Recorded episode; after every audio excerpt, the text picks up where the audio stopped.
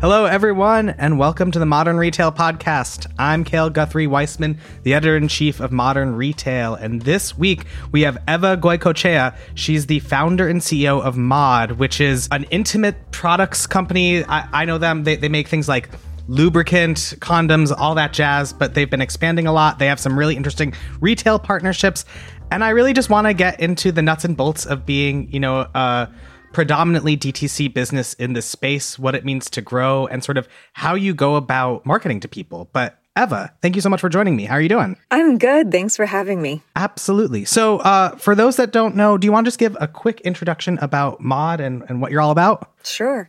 So, I think you summed it up. Maude is a modern intimacy company. We're about four years old, four and some change. Um, we're based in New York. And really, what makes Maude unique and exciting and fun to work on is the fact that we are built on inclusivity, and that is very much who our audience is. We are a pretty gendered split audience, it's age agnostic, and we're really trying to build the next chapter in this category for everyone. So that's what we're here to do, and we're excited by where we've been so far. Awesome. Tell us a little about yourself. Sort of how did you get into the intimacy product space? I mean, one day, no, I, it's, it's always a funny question, right? But basically, I started thinking about Maude in 2015, and it was really the short version is that it was a convergence of being in startups and at product companies quite early. So I was one of the early employees at Everlane. And I also worked at an organic cosmetic company. Um, and in my earlier career, so before that, I was a legislative aide in healthcare. And oh, I wow. come from a, yeah, I, I'm from New Mexico, which is one of the worst states in terms of sex ed and condom usage. And so for me, this category was something that I really thought was, is just a critical component to who we are as people and was a really interesting challenge to build a business that would maybe change culture, approach, education, all of the things that we're sort of seeing still right now. it definitely seems like now is a specifically I, don't know what the right word is, but it's a a, speci- a specifically poignant time to be in sexual wellness right now. I would say. I mean, I did not think we would still be here 50 years later. We're not going to go into all of that, but for sure we are we are very much in a time when sexual wellness and access to these products is still it's still a challenge. So what was the launch plan 4 years ago? What were the what was the first product you came out with? How did you go about devising it and was did you have a roadmap in mind for what the entire Maude slate would look like? Yeah, I mean, so the thesis was that the, okay, let's take a step back. The, the industry has always been quite fractured from the beginning. So a hundred years ago, when this first, you know, condom came out, it was, um, it, it essentially built a legacy industry that has been dominated by condoms on like the drugstore aisle. And then you have sex toys and devices kind of in seedy strip malls. And so as that has changed over time, what you see is where you buy sex products is quite varied. And we had this thesis that it should be approached in this really unified, you know, destigmatized way. And so we launched with four products. We said people need vibrators, like they should be able to use them and not feel uncomfortable. Condoms are a critical component to sexual health. Um, and lubricant is needed throughout your adult life. So we launched with those SKUs and like a quickie kit so that we could seed it out to people. Um, and we launched off of the back of a very big survey, turning the survey participants from you know 2017 into the first customers at launch in 2018 so we gave we sent them a product and they didn't know what it was going to be. They just did this survey without seeing the brand. So that was the way we kicked it off. That was like the go to market was create a mini community to to basically launch it. Wow. How did like that's that's a really interesting idea of I, I know every founder i know talks about product you know doing a survey getting that data but the fact that you made that into the community how wh- how did you go about that? Can you just walk me through the nuts and bolts of that? So I created a survey and then sent it out to everyone I knew, and and actually it kind of took off in about a week and a half. We had 700 responses, and it validated what we believed was the product market fit, which was everybody needs these products and everybody is feeling underserved because the industry is so outdated. So I know this sounds not true, but literally it was people were from 18 to 81. because we collected all of this demographic data, which I thought was kind of funny, such a wide age range. Um, men, women, other, you know, straight, gay, other. It was like this really wide audience, and they all said the same thing. Was the idea that it would be sold online from the beginning? I know that you're now in stores, but what were the first few years in terms of distribution? Because as you mentioned earlier, distribution of sexual wellness is is very fragmented, and I imagine you probably didn't want to be in CVS from the from the get go, right?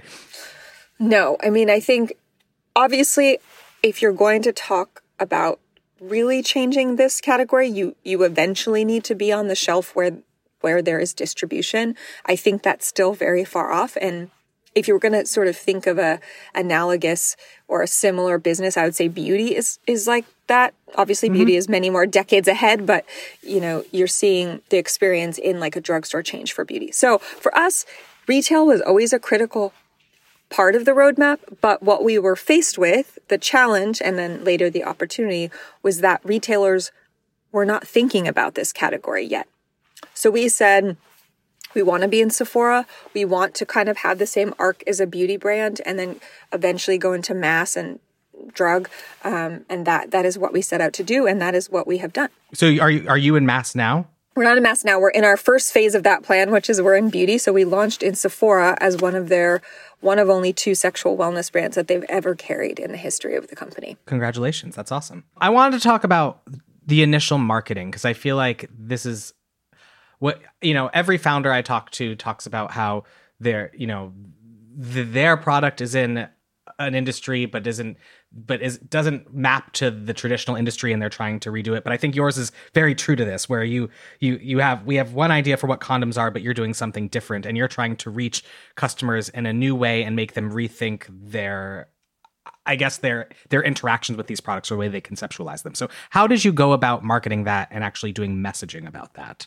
I think it was very much built around. i i say this, I've said this a million times, um, and I'm sorry to recycle this statement, but I think it's very true. I've always said there's like product companies and there are really mission or life, I don't want to say lifestyle, but sort of like lifestyle companies. And we were not trying to sell product. We were trying to sell a sensibility and really bring people together with values. And so those values are should this category be a part of your everyday life? Should you feel like you're lovable throughout your life? Like there's all these other pieces. And so the marketing strategy was creating language that really touched on intimacy more than sex. And what I mean by that was like always approaching this as this part of your health, whether it's your physical, mental, you know, health and and thinking about it that way versus let's go out and sell some condoms and like really talk about how cheap they are or like how eco they are. There was just, I just really was like, we cannot compete if that's our take because there are giants on the shelf and they can always chase us to the, you know, to the bottom when it comes to price or something else. So. So then, can you just walk me through the demographics? Because you said it's it's all over the board. It's as young as eighteen, as old as eighty one. It's you know a mix between you know gender, sexual orientation, all that. So, do, do you need to shift your marketing for each of those demos? How, how, how, does that work? No. So, that was the survey data, but now our data actually reflects the same thing. So, it's 43% male. 57% female identifying, at least within GA, right? Um, which is Google Analytics. I think we have 43% over 40. I don't know why this number 43 keeps coming up, but this is what the data is at the moment. um, and and it's so it's an older audience and um it, and then primarily it's like 80 something percent over 25 so when i think about people often say like aren't you caring about gen z? And i think well gen z has kind of the same values. In fact they're probably more advanced in how they're thinking about sexuality and conversation than than most. And so we attract them anyway because of what we stand for um, I think older demographics care about our values and the mission, but they're also excited to be, to, you know, to have a brand that is not hyper explicit, is, is intelligent, is beautiful, um, and feels like they can share with their partner or, you know, feel like it, it speaks to them with that age agnostic lens. So it makes sense to me that we kind of span generations. Can you talk to me a little bit about how you how you developed the aesthetic. You yourself, you, you uh, like you have you have a background in cr- creative directing. Am I incorrect about that? Yeah. Um, and so I feel like this is something you probably think about every day. And I think that like specifically for companies that do like lubes and condoms, I, the most that you can talk about aesthetic is if they have like a pithy tagline or they do a funny commercial. Um, and and so how did you go about constructing this brand identity, and what were the pillars that you were focusing on? So our three pillars are quality, simplicity, and inclusivity. And that that isn't just what we put on paper, it's also the lens by which we think about everything. So from how to use the product all the way to what the packaging looks like, how we're speaking. It's basically saying are the is design the thread that creates that destigmatization and is it the thing that can basically bring all people into, you know, the ecosystem. And we found that by keeping the colors neutral, by making the products easy to use, by it not being super over assorted, um, and then not speaking to like usage of product for one part of your life. So, for instance, we've been asked, hey, why don't you speak to menopausal women? Well, lubricant can be used by menopausal women, it can be used by young women. And our, our thought is life stage often dictates what's happening physically, but not always. So inclusivity then bubbles up and kind of leads that. So it, we say like we don't need to segment in our marketing. We just need to create products that are universally, you know, helpful. Mm-hmm. And what were the channels that that initially worked for for acquiring customers? Was it were you a predominantly Instagram brand? It seems like it was during the time of the rise of Instagram, so that makes sense. But also, you know, I, I don't know. We are in a different era now, but I think the our our we really hit press hard in the beginning, um, and we we did that because we were actually getting a lot of inbound anyway. I think people wanted to talk. I mean, people want to talk about sex. Let's be honest. That's that's always been the case. Um, I think that press was really teed up to talk about this from not only a cultural angle, but also the design lens. And so we had press well before we launched. I mean, there are press pieces that go back to, you know, beginning of 2017. So I started to forge those relationships internally, and that became a really big foundational piece to our marketing mix. It still very much is. Um, we are on typical channels, and unlike a lot of brands in the space, we are able to advertise, and we can get into that later. But um, and then social and Instagram is a big piece, but I wouldn't say that we're necessarily the brand that has leaned on like user generated content we still treat Instagram like Pinterest in some ways. And, and I don't know that that's going to forever work, but it was at least a way to cement who we were as a brand so that you could look at it and say, oh, that's Maude.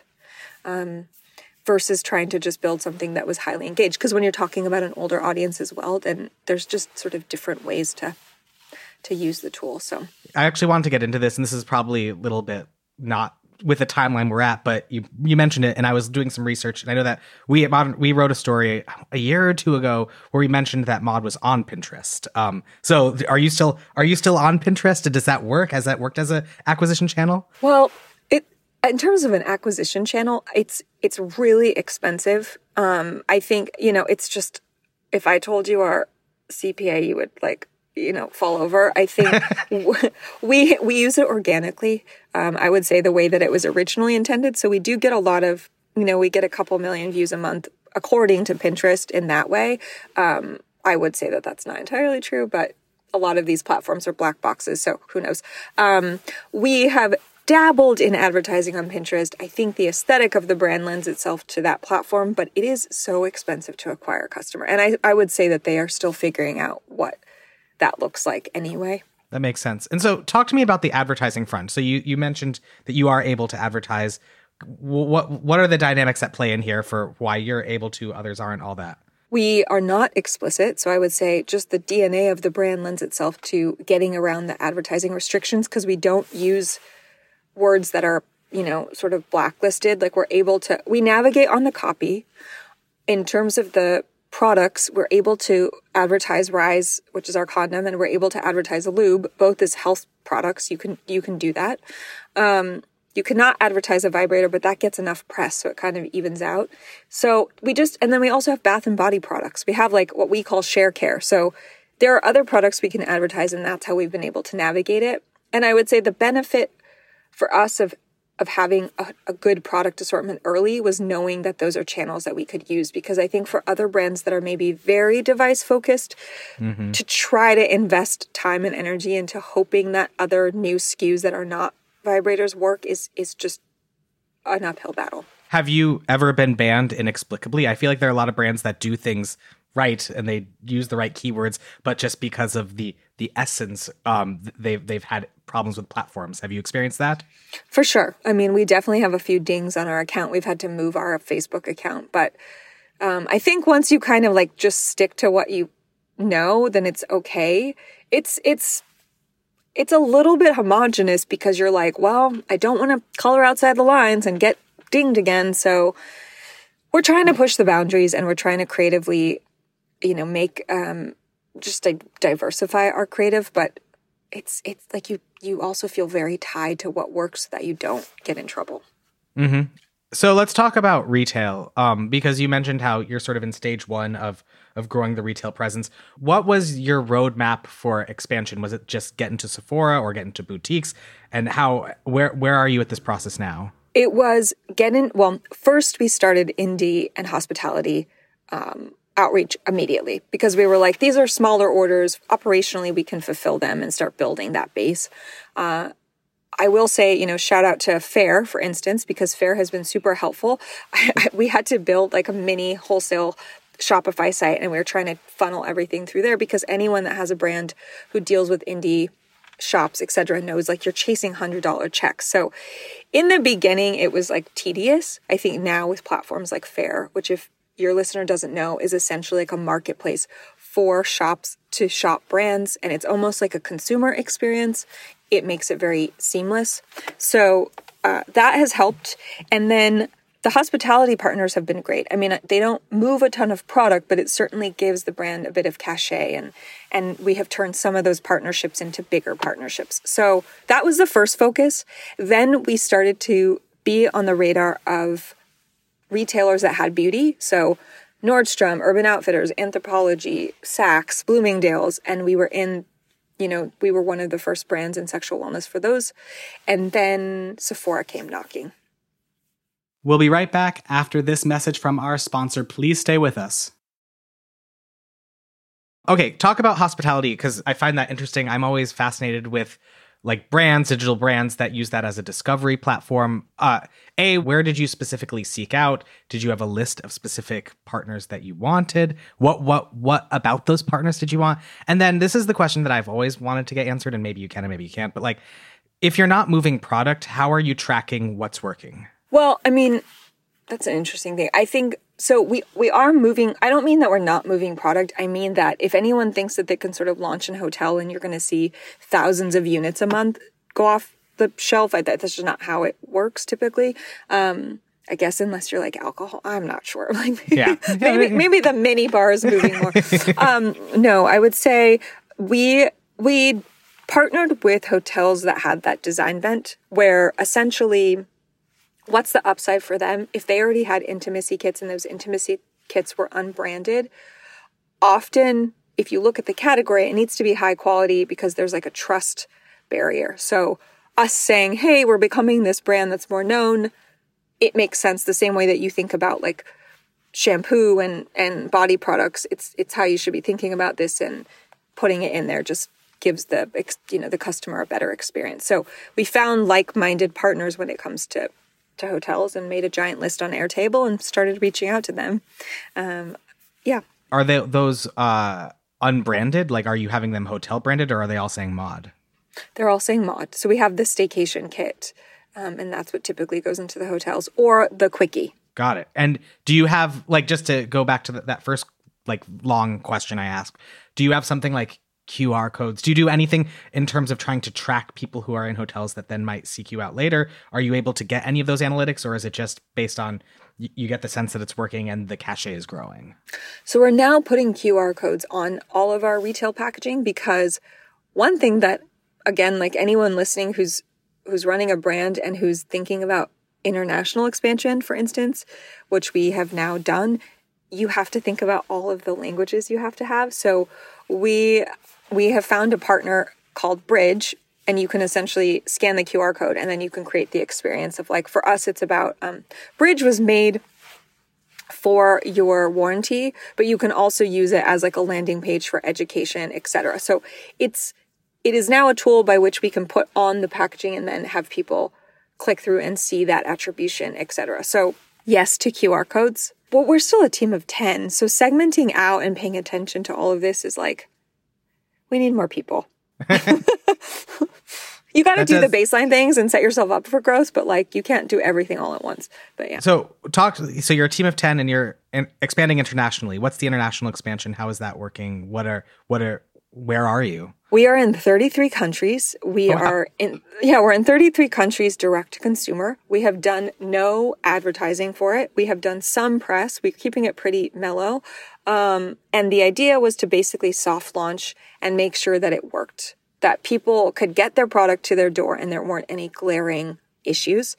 It has so far worked and now we'll start to allocate more towards each, you know, sort of market. But, but again, it's like, when I think about how you approach growth, I just think about laying the groundwork so that you don't have to go back and fix anything, um, but laying the groundwork to scale it, at the pace that you can handle. So, are you ideally with international? Are you going to try and follow pretty much the same as the U.S. playbook? You know, for, have a DTC following who learn about it through whatever. Maybe then reach out to hospitality players so that that grows, and then go into retail. We're actually launching in Selfridges in store in a couple oh, weeks. that's so great. Yeah, it's great. So, so that playbook is not the case. Um, and I would say the hospitality piece. So condoms are class two medical devices and you have to be certified in every country or region that you're going into. So it is not, we just made our first hire in compliance because that is also a full-time focus is just the compliance paperwork of every single country. So we can't go into hospitality if it's condoms, but we can if it's the other products. Got it. Um, and so just so we're up to speed, what is the product line now as compared to four four years ago? So what have you expanded into? Is it the same general pillars of of products? You know, condoms, vibrators, lubricants, and then you said bath, or have you done other things? okay, we launched with the essentials, called them the essentials. Then we launched with a burn massage candle, and that was in the same year. And that was kind of our first foray into anything, what we said beyond the bedroom. Then we launched in, you know, travel size, but then we launched bath and body products. And then we um, recently launched, and that was in multiple scents. So we have scent. And then we launched our first ingestible. So we have gummies. Is that like CBD gummies? They are not CBD gummies, but they are formulated for everyday use to essentially, you know, help your really your vacillation to, you know, they sort Got of it. enhance your blood flow. So, how do you go like these all are all are around intimacy, but how how did you go about product sourcing for a gummy when you were in, you know, lubricants before. It seems like these these require a lot of different types of specialization. So how did how did you f- find out what works and find the best ingredients and all all that stuff? Because I they seem like very different. I, I wouldn't know how to go about that. so in the case of the ingestible, we actually partnered with a brand that you probably know called Asystem. Um, and Asystem is so again for the listener, Asystem started out as a ingestible and topical company, and they are really focusing much more on ingestibles, specifically around like sleep, uh, anxiety, etc. All all naturally formulated, and and they're not a pharmaceutical company. Um, and they we went to them and were like, we would love to work on this with you. They were planning on going into libido anyway, and so we've used this as an opportunity to kind of tap into their scientific formulation team to basically fast track to to market. And so no, we don't have a bunch of scientists. It would have taken us a lot longer, and we wanted something that was clinically proven. So we have worked with them, and we will now work with their scientific team for any other formulations hereafter. Is it co-branded, or or how how does how does that work? This is the first and only co-branded product. So um, we have had. That's not true. Actually, we had a puzzle. Our Ooh. dear little puzzle. yeah. Um, I just lied. I'm sorry. No, we had a puzzle with Piecework. They are amazing. Um, we love them, and we did this really cute. Um, oh my gosh, we had two more collabs. Wow, my brain is just um, no, we did that. We did the puzzle, and then we did something called the nightcap kit.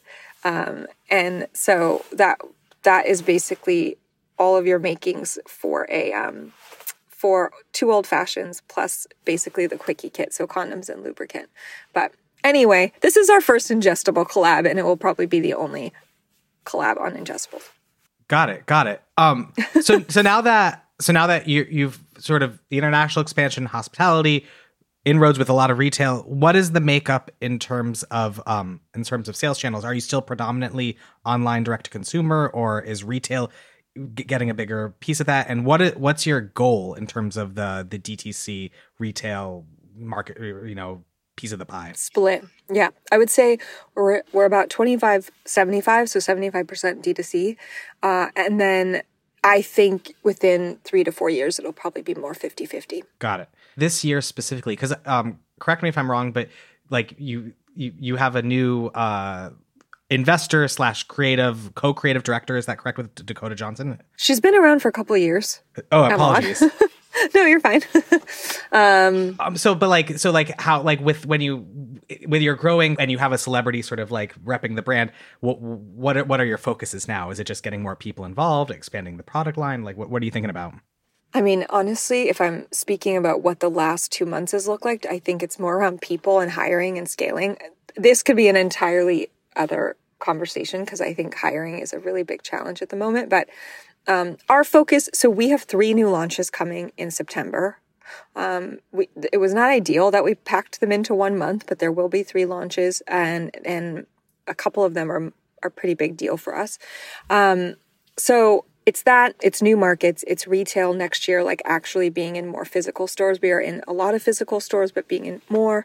And then building team to match the opportunity because we are we are growing and and you know again we're really small. We've kept it pretty small through covid through everything. And as you can see in d2c land it's important to be. Talk to me about hiring because um, this is something I'm hearing a lot now. Uh, so what what what are you looking to hire for? But also like what's is it just that is it the great resignation as everyone's talking about and people it's hard to find talent? What what are you what are you what are you running up against? I'm running up against the fact that I am not a triplet and that I can't be in three places at once. so I'm I'm running I'm running hiring. We're running hiring internally. That just takes a lot of time. Um, I am not.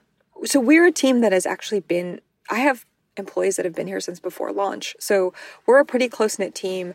They are all. Um, you know they've been involved in the company for some time and i think it's just about hiring we have you know roles across ecom crm social growth, marketing, probably all the same things you're hearing from everybody else. We just made a hire in creative and we made that compliance hire, which is super exciting.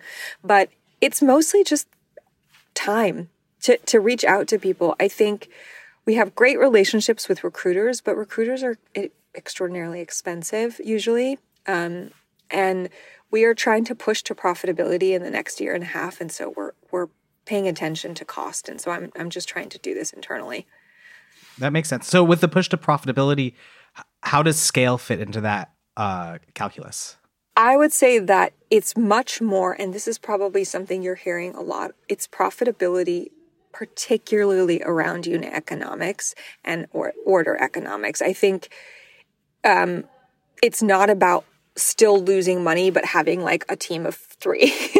it's uh, you know on on one end and then and then saving elsewhere. It's actually about crafting a growth strategy where it really works. And what that means for us internally is shifting to channels that are just way more about organic, efficient, direct, you know, community growth more than more than paid acquisition channels that are just becoming increasingly untenable. So So then that leads perfectly to my next question, which is what are the channels? Um, does this mean are you completely off Facebook now because it's such uh, you know, it's it's not a great place to be on right now if you're a brand doing paid, I imagine. it's it's you know we're talking about three to four times what we were seeing a year ago in terms of cost um, obviously that's a post ios shift and i think also really on our cogs side shipping and fulfillment are quite expensive at the moment so um, so we're just kind of getting hit from multiple angles and i think in terms of channel mix we really see opportunities in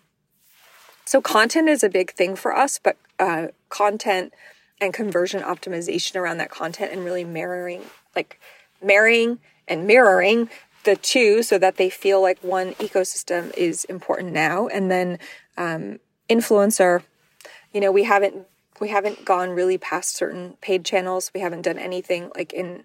I understand TikTok is not a conversion driver, but just in terms of brand awareness. So we need warm bodies. If anyone's listening and they feel like they can, you know, they have a heartbeat, they can they can apply. all right, guys, y'all heard that. No, um, I'm just kidding. um, and so I guess we have three new launches. You said in September. Is that the the number one focus that you're having? What like what is the because you mentioned that mass retail is one thing that's on that, that you're hoping for. What what's the timeline for that? Would you say? So we have been put pushing off an you know not named retailer for a long time, and and we're starting to to think about launch. So um, I would say realistically Q3 of 23. Okay, Q3. And would you yeah. like would you ever when we talk about mass and I would would you ever be in a Walgreens or a CVS or are you just that's not what you're looking for and you're looking for, you know, you know other types of, of nicer places? I would say, you know, I don't want to dig I, I think CVS and, and Walgreens are doing their best, but I would say again, if you go back to what the experience is in beauty and personal care, uh, they are still catching up. They are redefining themselves. And this will probably be the last frontier of that umbrella. Yeah. So once that catches up and they're considering how to market this, that is when you have a conversation because otherwise you're just on shelf as a commodity competing with the big guys you know, and what does that mean? And you know this, like in retail, that means you're paying to play, you're paying for placement, you're paying, you know, for shelf space by the foot. There's so many other factors. And so we're just not there yet. Yeah, I mean, I feel like I'm trying to remember which one, but we wrote a story about a little bit ago. But a lot of these major pharmacies say they're focusing on health and wellness from a more holistic standpoint. But then when you actually talk to the brands, it seems like it's not working out to the best. Or maybe it's just because people go into those stores expecting a certain thing and it's not the same. And so it does seem like they they say one thing but it hasn't exactly played out the way that they hoped it would right and i don't i mean you know we haven't even talked about like well where are people purchasing this product? I think the benefit of the category is that people want to buy it online because it's they don't want to stand on the aisle and like shop. It's still not the most comfortable experience. Um, it's changing but um, so amazon like amazon is where people are going. So i think for us it's if we're going to think mass, we don't just think, you know, in drugstore terms, because that's not where it's getting moved. Um, it, it, Amazon, I would say, is even more more compelling in that way. Really? And and you and do you have your full product line on Amazon? We're not on Amazon. Oh, you're not. You're not on Amazon. No, we're not on Amazon. But I mean, if I was to if I was to get to the point in which I was thinking, am I going to go into CVS? I probably would consider Amazon. Okay. First.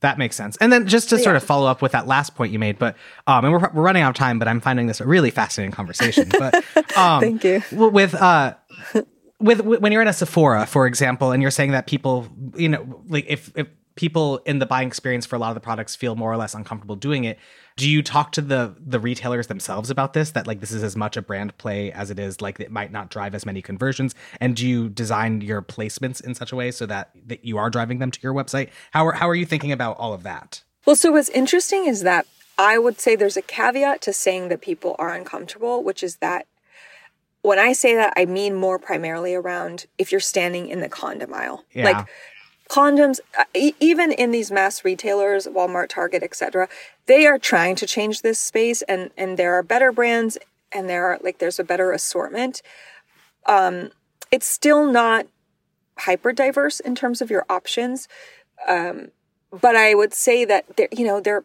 they're still singled out like sometimes in the back corner they're across from the foot cream i mean just the buying experience is not very interesting so you're standing there kind of with a very I would say, like um, outdated shopping experience. In the case of Sephora, obviously they like to tell brand stories. They give a lot of real estate to their brands, and there's, you know, beautiful imagery. And so if you're going to be in a Sephora, they typically don't, it's not like some brands have pictures and others don't. Like they try to give you a place to tell a story. So it all comes down to merchandising and context because of that merchandising. So I think it is easier to shop sexual wellness when it's positioned beautifully with brand imagery that is really like interesting versus a little box on the shelf with a 9.99 Yeah. like, And sticker. Do you do you think that a Walmart or a Target will get there? Do like if you or I'll put this another way. If you were ta- having a conversation with the chief merchandiser at Target, which maybe you've had that conversation, I don't know. Um, what how would you tell them to design to redesign their aisles such that it would be more inclusive and better for products like yours? So I think that they just need to think about this like body care. So if you go into like an updated Target, well, there's two things happening, right? Because on one hand, you have Ulta in Target, and that's its own universe, which is pretty well designed. There's like an interesting assortment. It feels like a mini Ulta. And then you have their beauty and personal care section, which most of the stores have a really nice beauty experience. But personal care, you kind of see it on the fringes. And sometimes it's brought into the fold and there's better lighting and more real estate for brand storytelling. And sometimes it isn't.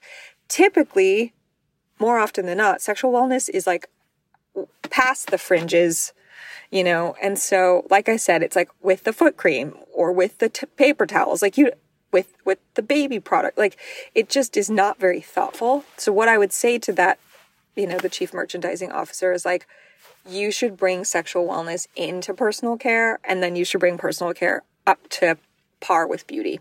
And I think that's where they're going. I, I think that they know that. Um, so that's what we're advocating for. Eva, this has been such a fun conversation. Thank you for joining. Thank you so much, Cale. It was so nice to talk to you. And thank you for listening to this episode of the Modern Retail Podcast, a show by Digiday. If you haven't already, please do subscribe and send this podcast over to a friend who you know would enjoy it. See you next week.